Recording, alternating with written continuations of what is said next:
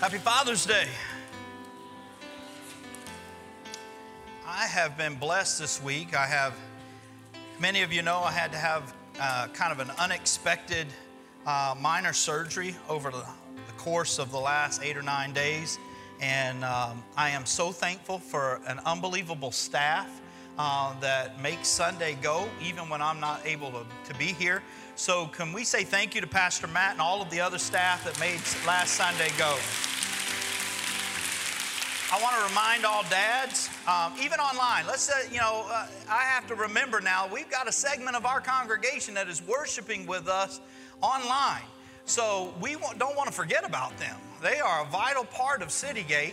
And if you're coming to us from, you know, I have these, you know, thoughts about, you know, all of our diligent um, members that are in their living room right now watching us online, but I know today is Father's Day, and I am probably right now being heard in some boat somewhere out there on the water. So let's welcome our online Citygate family. I want to remind all fathers, please get your cup. Um, and inside that cup's a goodie for you and your kids. Um, the snowball machine, our snowball company is here right outside. Uh, the office is here. Please go by and get that. Um, that, that's a special treat that our kids want to be a part of. And I'm so thankful that we're back and we are now having children's ministry in our 11 o'clock. We're having children and youth and bus. So, can we say thank you for all of those volunteers? But you know, two weeks ago was our first Sunday back. And I know there's been some spikes, and you know, I'm to believe that it's because we're doing more testing, you know. But I know that there are people that still aren't quite comfortable coming to big gatherings, and that's okay.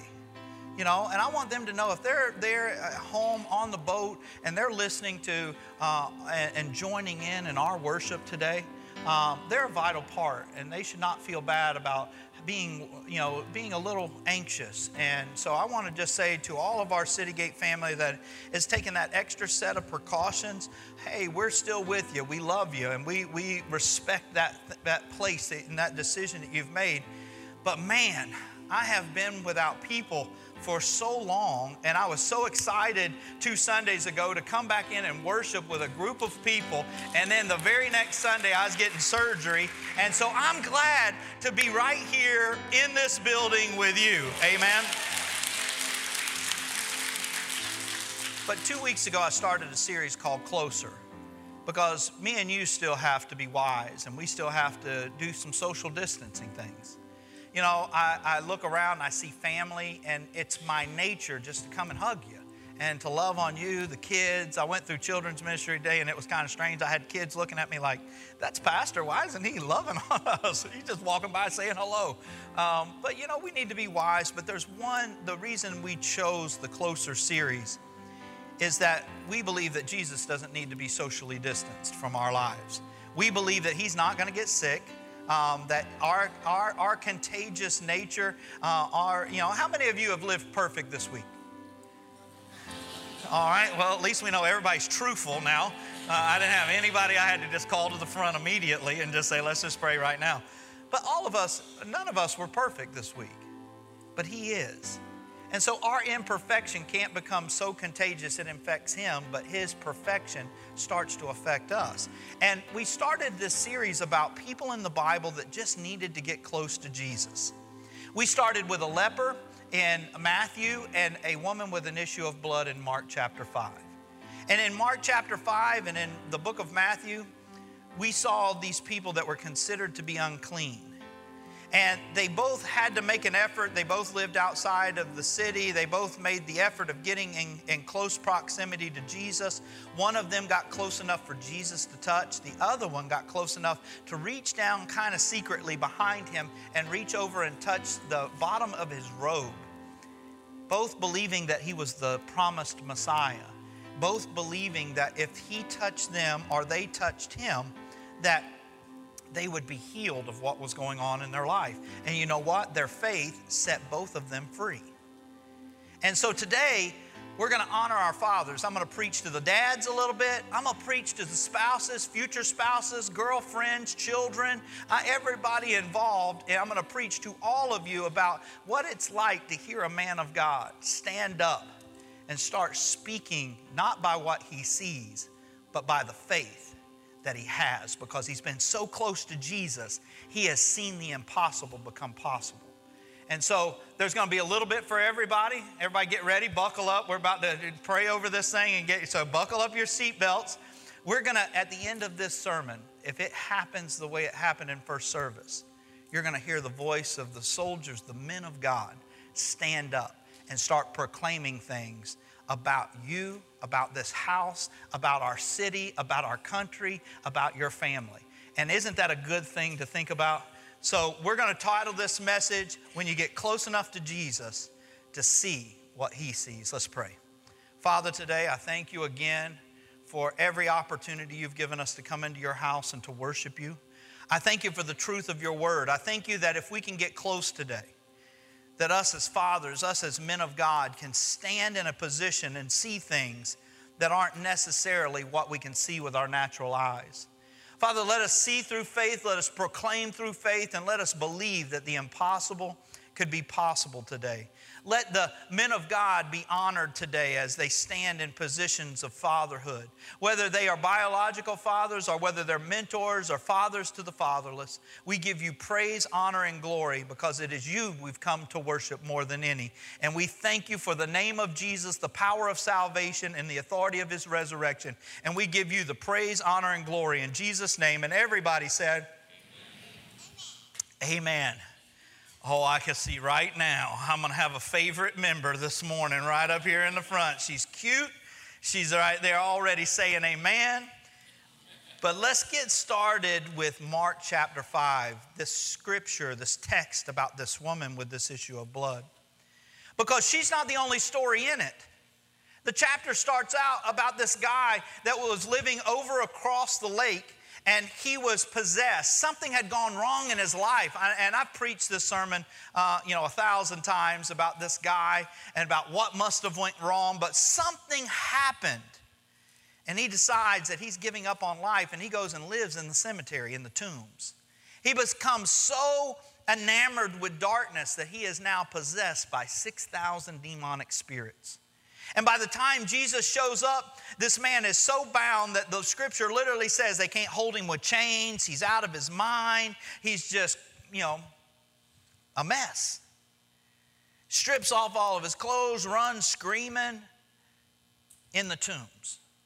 Jesus shows up. This man runs to Jesus and Jesus is not just trying to comfort him in his position, but he takes authority over what's going on in his life. And he starts speaking to the demonic spirit that now possesses the man. And he said, What is your name? And they say, We are Le- our name is Legion, for we are many. They've made like a thousand movies about that. You know, scary movies. You ever heard of Legion. Yeah, you re- realize one Jesus cast out a legion of demons and didn't even have to break a sweat. The problem is, is that when he spoke freedom over this man, these demons went into pigs and the pigs jumped over the cliff. The problem was Jesus was doing this in the land of pig farmers. And they're like, hey man, we appreciate what you did, but you know, do you mind leaving? You know, you're, you're bad for business. You know, we think you the guy now is clothed, he's going around 10 cities, he's preaching about what you did for him, but we have pigs and we, we'd like for you to go. And he gets in a boat, goes back to the other side of the lake, and about halfway through this chapter, he gets off the boat and immediately he is surrounded by people. And this man named Jairus, a father, shows up. And he he's a man, a ruler of the synagogue. And Jesus was popular among the common people, but he really didn't have a lot of popularity among the religious. See, because Jesus come to challenge traditions, he come to challenge uh, routine, he come to bring change, and all of this was challenging to their authority, to their power, and their position. And this man had all three. He comes, but he's coming humbly. I'm going to read the scripture in just a moment. He's going to come because he's a dad. And I've preached this thing like I said, a thousand times. And really thinking back now, I may not have been as accurate as I thought I was. Because when I would preach it before, I would bring out how this guy was risking his career. He was willing to take everything and lay it aside and, and, and, come to Jesus because if he gets to Jesus because he has to confess with his mouth and he, with, by his actions, I believe you're the Messiah and you're the only hope my daughter has. And he is in that place of desperation. And, and I'm going to just be honest with you for just a little bit. It's hard to get rid of your comfort. We think, we, we talk about just get rid of your comfort. You know, hey man, it's more difficult than you think. I mean, there's not that, you, how many of you know that comfort is not sin? Say amen. Yeah, you're allowed to like nice things. You know, you don't have to sit on a five gallon bucket in your living room. You know, you can have furniture. That's a comfort of life. How many of you enjoy the comfort of life called air conditioning? Come on now, somebody say amen. Yeah. Yeah. You ain't got no horse. Or if you do, he's your pet. He ain't your transportation. You know, they used to ride those things to get to and from places, right? We now have cars, trucks. I got blessed this week. 2000, I can't afford a new one, but I got a 2014 Ford F250 now. I had a 150. I had to move up to a 250 because I need stuff to pull around. You know, if I want to get out in the mud, I want to kick that thing in full drive and ah, you know, drive that thing like I own it. but we like comforts. And sometimes when we have to, comforts aren't bad until we start choosing those, thing, uh, those comforts over things that are more important. Like if your air condition was more important than your mortgage, just preaching practical right now. Give me some time to warm up. We'll get there. You know, like I love my, yeah, you quit paying your mortgage, they're going to take you and take you from the place where the air condition is and move it over here. Because if you like the air condition more than you like going to work, it's going to be hard for you to pay your mortgage, which keeps your air condition on. Got my, got my drift? Everybody say amen.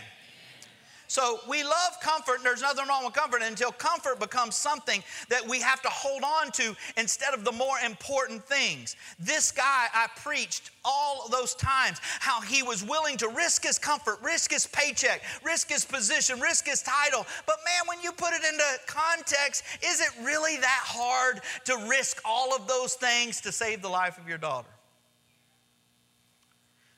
You know, doesn't matter how much money you make. If you had to choose between how much you make and the life of one of your kids, surely you would pick, come on, dads, you would pick risking it to save their life. Amen? Yeah, that's this guy.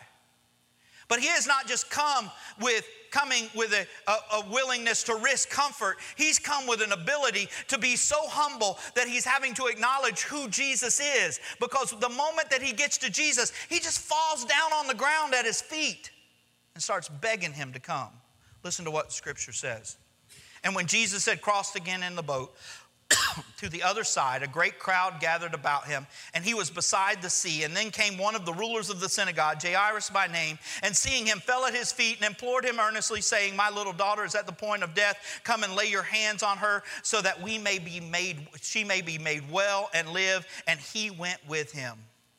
See, Jesus, like I said, was loved by the common man, but the religious, they thought he might just be a good teacher, but they were not willing to acknowledge he was the Messiah, the Son of God. But this guy had become so desperate. His daughter is at the point of death. He doesn't have anything to lose, and Jesus is the only hope. If he is who he says he is, I got to get him to my house. Now, picture this, guys. He runs up falls down at Jesus' feet and starts begging him, Please, my daughter needs you. He's, she's about to die. She's at the point of death. I just need you to come. I believe I've heard about you. I've heard about the miracles. I believe you're the Messiah. Can you come and touch her? Because if you're the Messiah, your touch can change everything. Man. And music to this guy's ears. Jesus said, Yeah, I'll come. Now, here's where we read a little bit out of the story. Like, how many of you are dads? Say amen. Now, do you think you would just be like strolling? Like, yeah, man, Jesus is coming. Let's just all chill out. Let's come on. There's a big crowd here. Everybody, come on. We're going to my house. My daughter's about to die. Don't worry. Come on. Just, just chill out. He, no, man. You're like grabbing him by the robes You're talking to people. At least I would be. I'd be like borderline rude. Like, I know y'all all showed up for a teaching today, but my daughter's sick and I got to get this guy to my house. Love you. God bless you. He'll put it on, on CD. He'll put it on the internet. He, he'll be with you Tuesday. But we got to get to my house. I mean, wouldn't you be dragging him? You'd be like, I got to get you to my house. The problem is, is during the, the trip from where he acknowledges that he's uh, he has to have Jesus come to his house, to his house, in the middle of this trip, there's this lady that we talked about before. She suffered 12 years, issue of blood. She slips up and she touches the hem of his garment, and Jesus stops. To the, to the probably fear of this father. What are you doing? And he goes, Who touched me? And he's like, He did. Come on. We got to go. The disciple said, Everybody's touching you. He said, No, somebody touched me different. And he looks around, and scripture literally tells you in this fifth chapter of the book of Mark, he says, when they made eye contact with one another, basically, and she saw that he knew the truth, she come and fell before him and told him everything.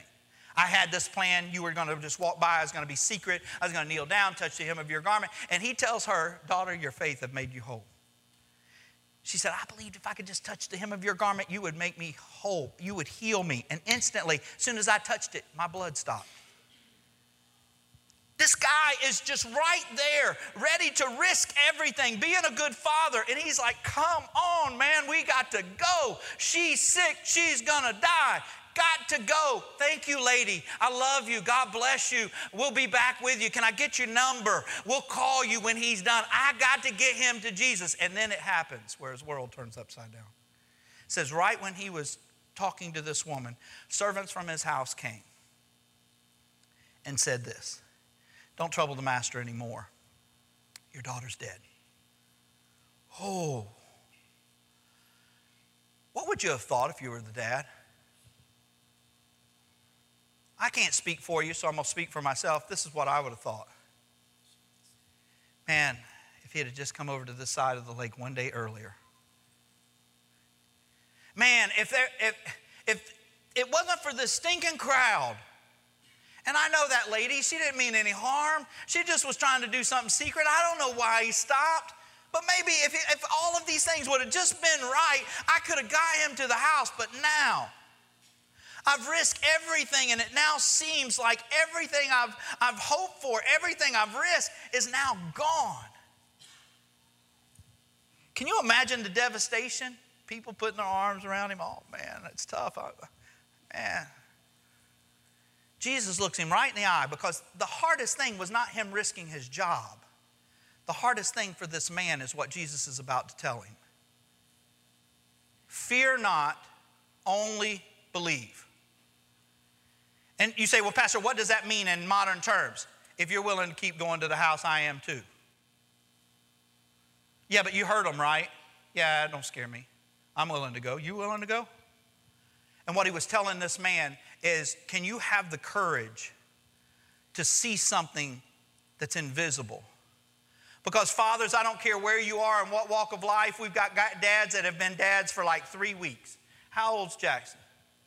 A month today. Nathan has been a dad for four whole weeks. Come on, let's give Nathan a hand.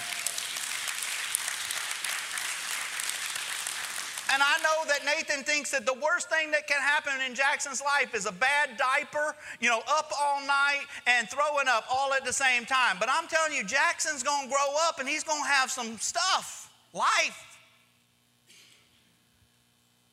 And Nathan's going to have to stand in the position of all of us as fathers and start to see things that are invisible more than we see things. Because I believe that this woman being healed right in front of him, him being so close to Jesus that he saw the miracle happen, gave him the faith to keep going. And sometimes, dads, we got to speak about things that are invisible because I am a product of it. When I was living crazy in my life, my parents, happy Father's Day, Dad, by the way, I was able to wish him happy Father's Day. He is an inspiration to me, he is an example of fatherhood and a man of character. And would you help me honor my dad by just putting your hands together? Happy Father's Day, Dad. My dad, Steady Eddie, man, he was the guy that had to put me out. He was the guy that walked me to the door. I love you, son, but you can't keep doing what you're doing here. You see these numbers? These ain't your address anymore. Not until you change. Well, Dad, you're supposed to just accept me as who I am. I do. I love you, but you can't do that here. Well, wait a minute, Dad. See, my dad, and then I went just sprayed roach crazy. I mean, like crazy. Like I was doing things I never thought I would do, being ending up in places I never thought I would end up, and with people just crazy multiplied by crazy. And my dad and mom would see me, and they would. My dad, he's just like steady Eddie. He don't never raise it. I, I don't know that I've heard my dad yell a day in my life. Now I've seen him talk stern to me. See, I told first service at the Pleasant household, you had to be within whistling distance. My dad could whistle. I'm going to mention that in just a little bit in this sermon. And my dad would come in to where I was presently living crazy, living in crazy. And he would walk around and go, Oh man, yeah, you doing all right, Dave? And my dad could love me, tell me he loved me, and meant it. But he never participated in my dysfunction. He said, Man, you, you, you call this fun. This is it. This is fun. Look at yourself, man. You had a college education. Now, look at what you got. You living in somebody else's garage, they turned into a bedroom. And I'm thankful for that family, by the way. They listen on Sunday. And I'm thankful for that family. They, they, they probably help the Lord uh, help me. But man, I was living in somebody's garage turned into a bedroom that still had the shelf around the top that we had lined every inch of that shelf with whiskey bottles. And my dad, well, my dad's never had a drop of alcohol in his life. My dad would walk in there and go, This is fun. Man, I love you. I ain't paying for this. And then he would say, You're better than this, son. See, because sometimes dads have to look past the present conditions of their kids and still love them with all of their heart, even though they're flawed, even though that they're going through some stuff, even though that they have some issues. We're not to discard them, we're to love them through it. But my dad had a responsibility to use his voice to call out things that were invisible and say, David, your present circumstances say you are this, but I, as your father, stand in a position and say, No, you are a man of God. No, you have a calling on your life and know the devil can't have you. And I would like, I would love hanging out with my dad, and I, I found myself longing for him to call me who I really was. At first, I was like, Why you judging me? And then all of a sudden, I realized he was telling the truth. And I would long for him to see past my imperfections and see past my present circumstances, to call out those things and to see something that is invisible that doesn't look like it's possible anymore. Anybody ever watch Lord of the Rings? You can admit it. Say amen. Well, Pastor, there's wizards in there, and I don't watch wizardry. Okay, I do. And I was going to play it today, but then I just, I, I, I felt like, man, you're going to get like 100 emails and you're going to like have to talk to 10,000 people on the internet about how you let Gandalf the wizard come into the church. So I'm not going to play it. I'm just going to, you're going to be a Lord of the Rings with me.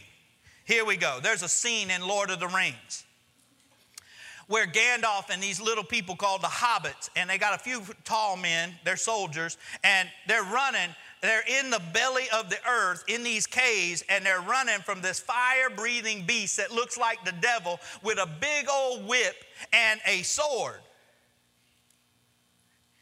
And they're running, and, and you know, you got to realize these little people have little legs and they can't run. The beast is about to get them. And they get to this narrow place, and it looks like the door uh, to the little place the beast can't get through, and, he, and, there's a bridge on the other side of the little little opening, and he Gandalf says, "Little people, run through, run over the bridge." Hobbits, go! You know, go! And they're running as fast as they can, and this beast just busts through the little opening, like I'm gonna get you anyway. And Gandalf realizes that the beast is about to kill them all. And so he stands in the middle of the, of the bridge and he says these words You shall not pass. Oh, man. That's the end of teaching, beginning of preaching. There is a group of men here that are going to live by the authority of Scripture. Ladies, this is going to be a little bumpy for you. Buckle up. There is a time, yes, God can use anybody, a man or a woman. I'm not preaching about, about uh, sexism. I'm preaching about there's a time and a place for everything. And there's some times where Scripture says He's not looking for a woman, He's looking for a man to be a man. Like when an Old Testament prophet says, Hey, God looked at the, the, uh, the wall surrounding you of protection, and there was a missing section of the wall, and He says, I looked for a man to stand in the gap. It does, ladies, it doesn't mean you can't pull your sword out. It just means that you should have the protection of those in authority or those that he was God was not looking for Deborah at the time. He was looking for a man because the culture of today is missing the masculinity of the voice of a man to stand up and speak as a father and look I don't mean that are you a biological father? Hey we got some fatherless. That's what the culture is trying to tell us is that we're in some of this shape because there are no fathers. Well let me tell you let Citygate get pointed in the direction of the fatherless and men in this room will rise up and become fathers to the fatherless and we will stand there and say, You shall not pass. You are not going to have my next generation. You're not going to have my church. You're not going to have my family. You're not going to have my city. You're not going to have my country. You're not going to have my world. You shall not pass.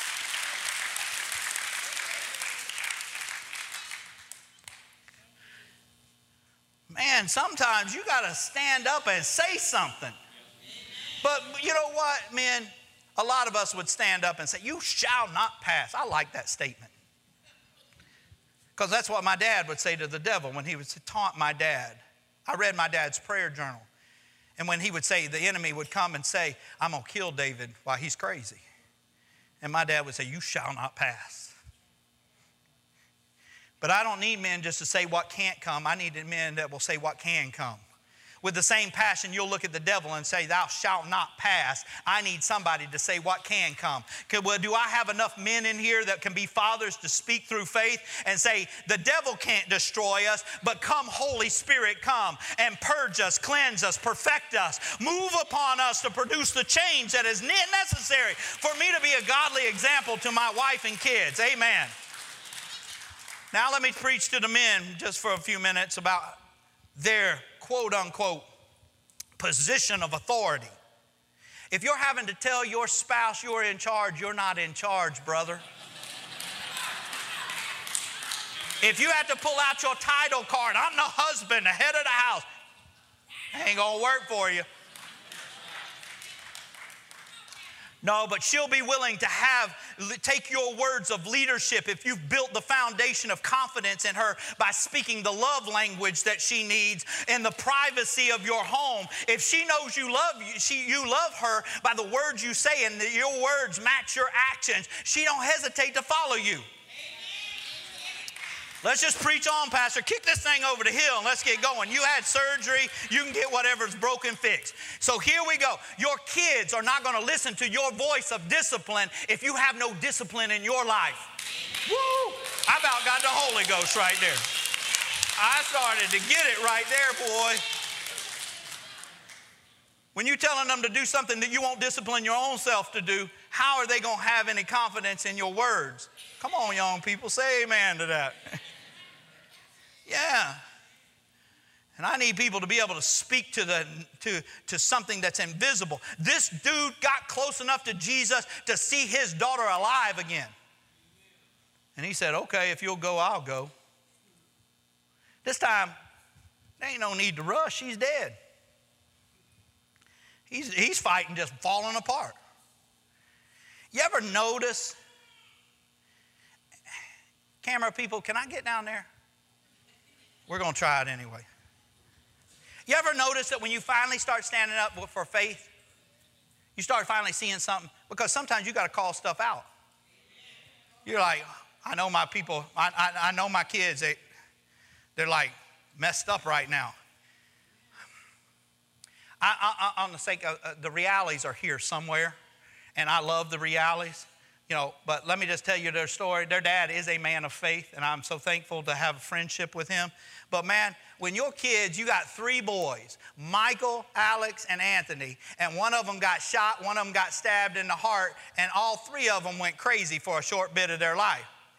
At that point, when you got that kind of kids coming up, and you got to be a man of faith to stand up and say, you know what, everything looks bad right now, but I declare that I have been close enough to Jesus to see him, see them through his eyes. So I'm not giving up. I'm just gonna walk with him enough that by the time we get to where they got to be, do you know what? The guy that got shot is saved. He got saved and his brother got saved. They got saved and his brother got stabbed and then he got saved. And now they're all fathers, they're all husbands, they have beautiful families, they're successful in their career, and one of them's our youth pastor. So, can somebody say, There's a man that can speak over the invisible and bring it out?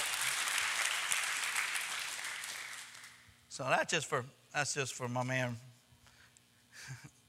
Papa Reality right there. He'll get the tape of this. But you ever notice that when, when you start operating by faith, it gets worse before it gets better? You're like, God, man, I thought you were on my team. I took this big risk. And he's like, oh, yeah? Yeah, I died on the cross. You're like, yeah, man, I didn't think of it that way. I thought you were going, I, you know, I don't know. I, I, yeah, then I got up from the, I left heaven to go to the cross for you. And then I went to the cross and then got up from the dead. And yeah, oh man, yeah, you are really trying. but he gets, finally gets to the address. And they're singing inside. They're mourning. They're singing, they're crying. Now you have to remember, they're not mourning for the girl. She's dead. They're not singing for her. They're singing for her parents to bring comfort during their time of crisis. You know, it's the same thing we do, we just don't sing anymore. We just bring food. You let something bad happen in your life, and like, we're like, where's your address, man? We're bringing you food for like four days. We're your church people, we're your family, we're there for you. And we mean that. But they get all the way to the address. He's like, We're here finally. Come on, Jesus. he's like, Oh, man. I can't go in there if they're going to be in there. What? Yeah, I, I can't be in there. Uh, they're, they're mourning the dead. She ain't dead, she's asleep. And you have to decide right now who you're going to believe. If you believe she's dead, go in there and join the song. If you believe she's asleep, tell them to get out. Now, this is where, in my imagination, he ain't, he ain't polite. He's like, I can't whistle. Can anybody whistle? You, did you do that? Yeah, can you do it louder? Yeah, my dad used to do that. I, that's, that was the thing. He would do that. He would put his fingers in it out, and I would have to be close enough that it, at dinner time that if I could hear him whistle. Because if I didn't hear him whistle and I didn't come home, when I did come home, he said, "Hey, I whistled for you." And you're like, "All right." He's like, no, no, no, you didn't understand. You, you didn't come when I whistled, so go to your room. See, I didn't get time, I didn't live in timeout. The era of timeout, I didn't get that privilege. I learned a different way. Let's just leave it at that. So I had to listen. I, I could hear a whistle like that for like two miles. I just, you know, like, you hear that? My dad, my dad's calling me. I got to go. I'd be running. Because, man, when you have a dad that has authority like that, man, and that's what I'm trying to preach about, men, we have to have more than the title. We have to have the authority, and that comes through the discipline and the actions of our behavior that have modeled the truth of Scripture before our families and before our kids. And this guy goes in there, whistle one more time. Everybody singing, got to get up off out of here.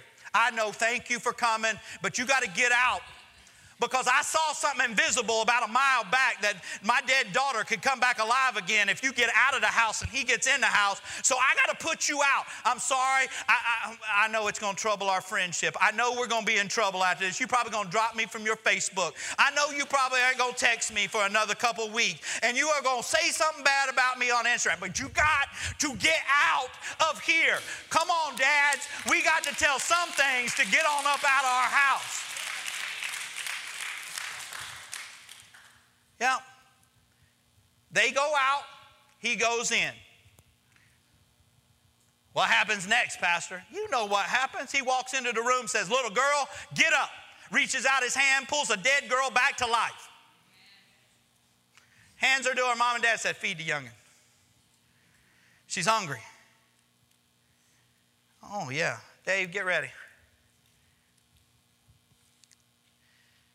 Dads, how many of you have been close enough to Jesus to see something invisible about your kids, about your family, about your church, about your community, about your nation, about your world?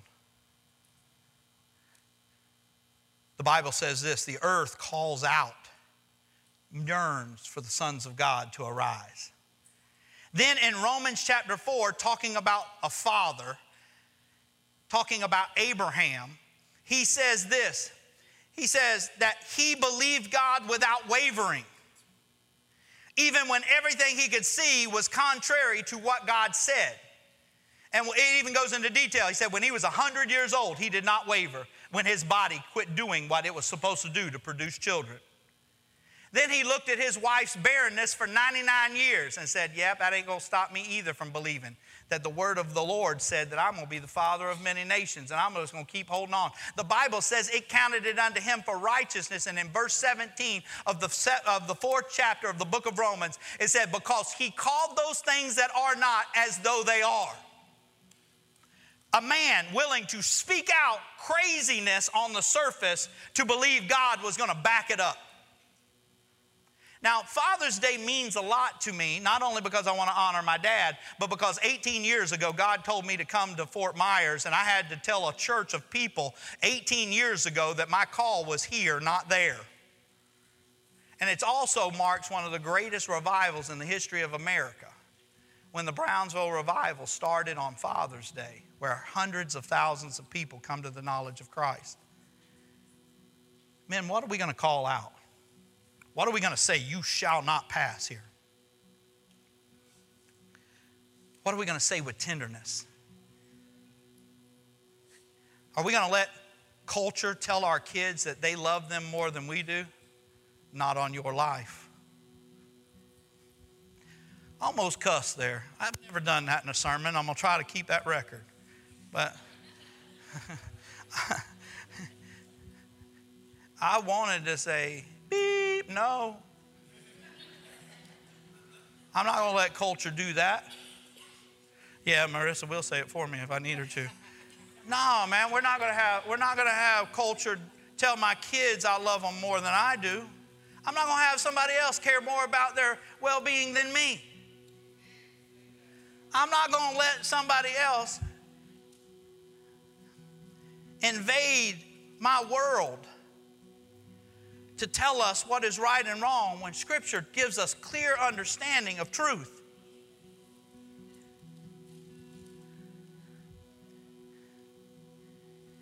Fathers, what, who, what's going to happen when you speak as if you've been close enough to Jesus to see the invisible?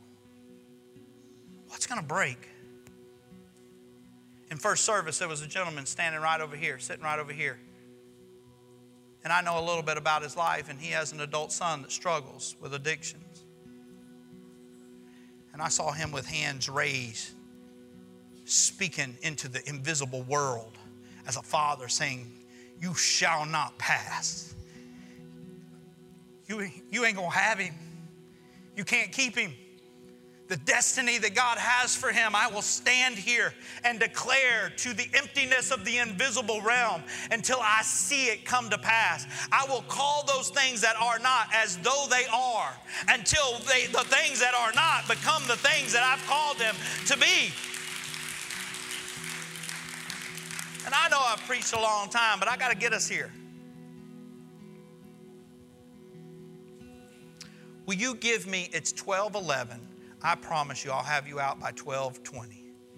But will you give me will you give me 9 more minutes of your time? And ladies, I think you're going to enjoy it.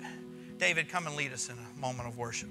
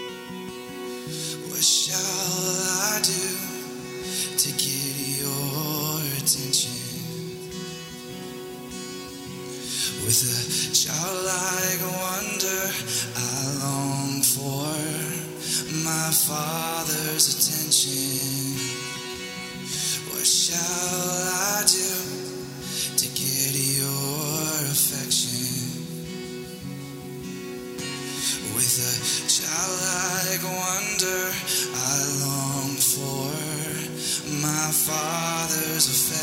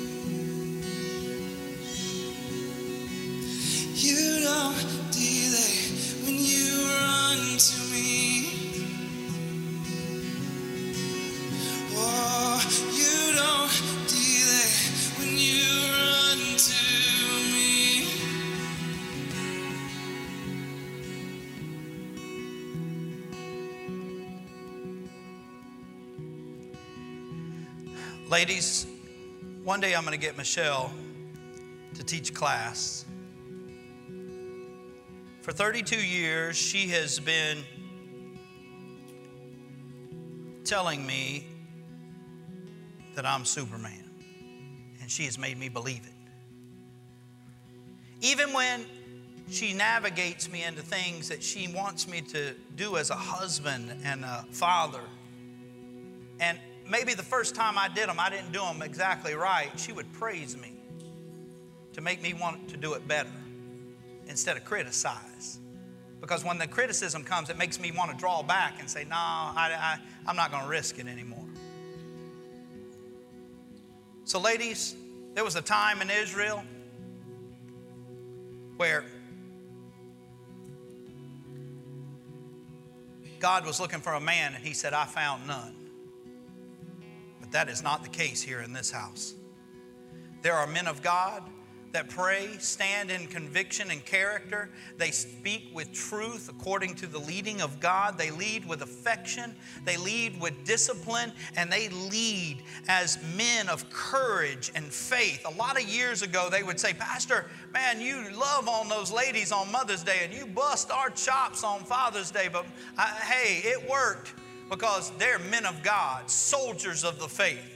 the ones that pray over you, the ones that, that protect you, the ones that call those things that are not for you as though they were, the ones that speak to darkness and say, You shall not pass.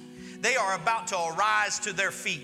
And I think a soldier is worthy of the honor due to them. So you may not have a husband here presently. You may not have, that you may not even be married to the guy, but you're thinking about it. Hey, you're about to see men stand up and they're going to open their mouth and they're going to pray out loud. And uh, dear, dear sister, if your husband is not as articulate as if he had prayed an outward, outspoken prayer all of his life, and he's a little nervous about it, and he stammers a little bit and struggles a little bit, but you hear him say, In Jesus' name, amen. By the time you get to the car today, you say, That's the most powerful prayer I've ever heard in my life. Not because I want you to lie because I want you to know that you felt protected. I want them to know that you felt honored, that they were praying on your behalf, even though they didn't do it right. So I'm ready for you to get your response uh, prepared because the men of God are about to stand up in this place. And you've been crying for the men to stand up, so honor them when they do. So get your get your get your honor ready. You ready? So, men of God, whether you are fathers or fathers to be, or you're going to, by faith, take a fatherless and become a mentor and a father to them, I want you to stand up if you are a man. I want you to know that you, there is possibilities and potential. Come on, City Gate, let's stand up, men. Ladies, treat them right. Come on, treat them right.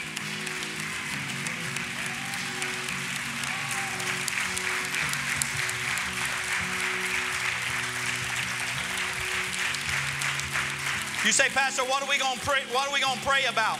I gave a mug to a guy the, the, uh, earlier today that is struggling having children, and I just handed him a mug. Said, "Here, I'm going to speak prophetically. I think you're going to be a dad one day." Boom, there it is. See, I still see. I'm going to pray. How many of you believe that when somebody dies, it becomes pretty hopeless? But if Jesus can bring somebody back from the dead, that He can do just about anything. Amen. Yeah, that's why I still get up in the morning. And there's some of you that have gone through divorces that, that haven't got hooked up with other people yet. You know what happens when your pastor gets out of bed? I pray for the restoration of your marriage.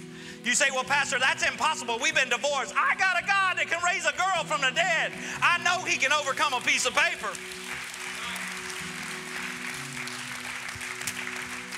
So let's pray, man. Let's pray what shall not pass first.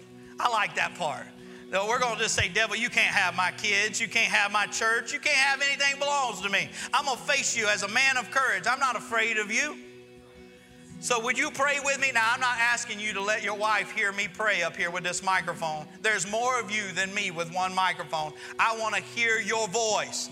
I don't care if you just stand there and say, I'm going to do what Pastor did. You shall not pass. I want to hear something. Amen? Let's pray right now. Father, right now, hear the voice of these men.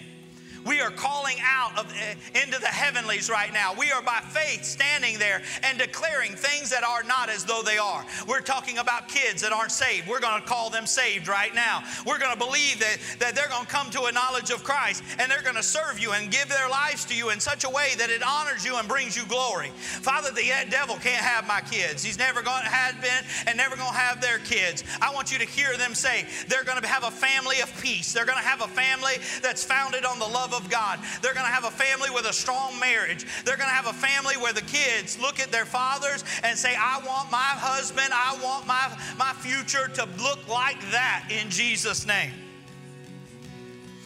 and the enemy cannot have them. Listen to the voice of the fathers right now, God, as we cry out about what the enemy is not going to be allowed to do in our city, in our community, in our state, in our, our country, in our world. Not going to be able to destroy. We're going to speak the truth of the peacemaking power, of the transformational power of the gospel of Jesus.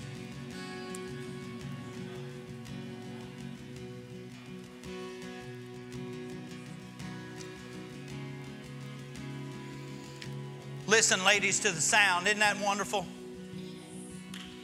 Listen to the sound of those men praying.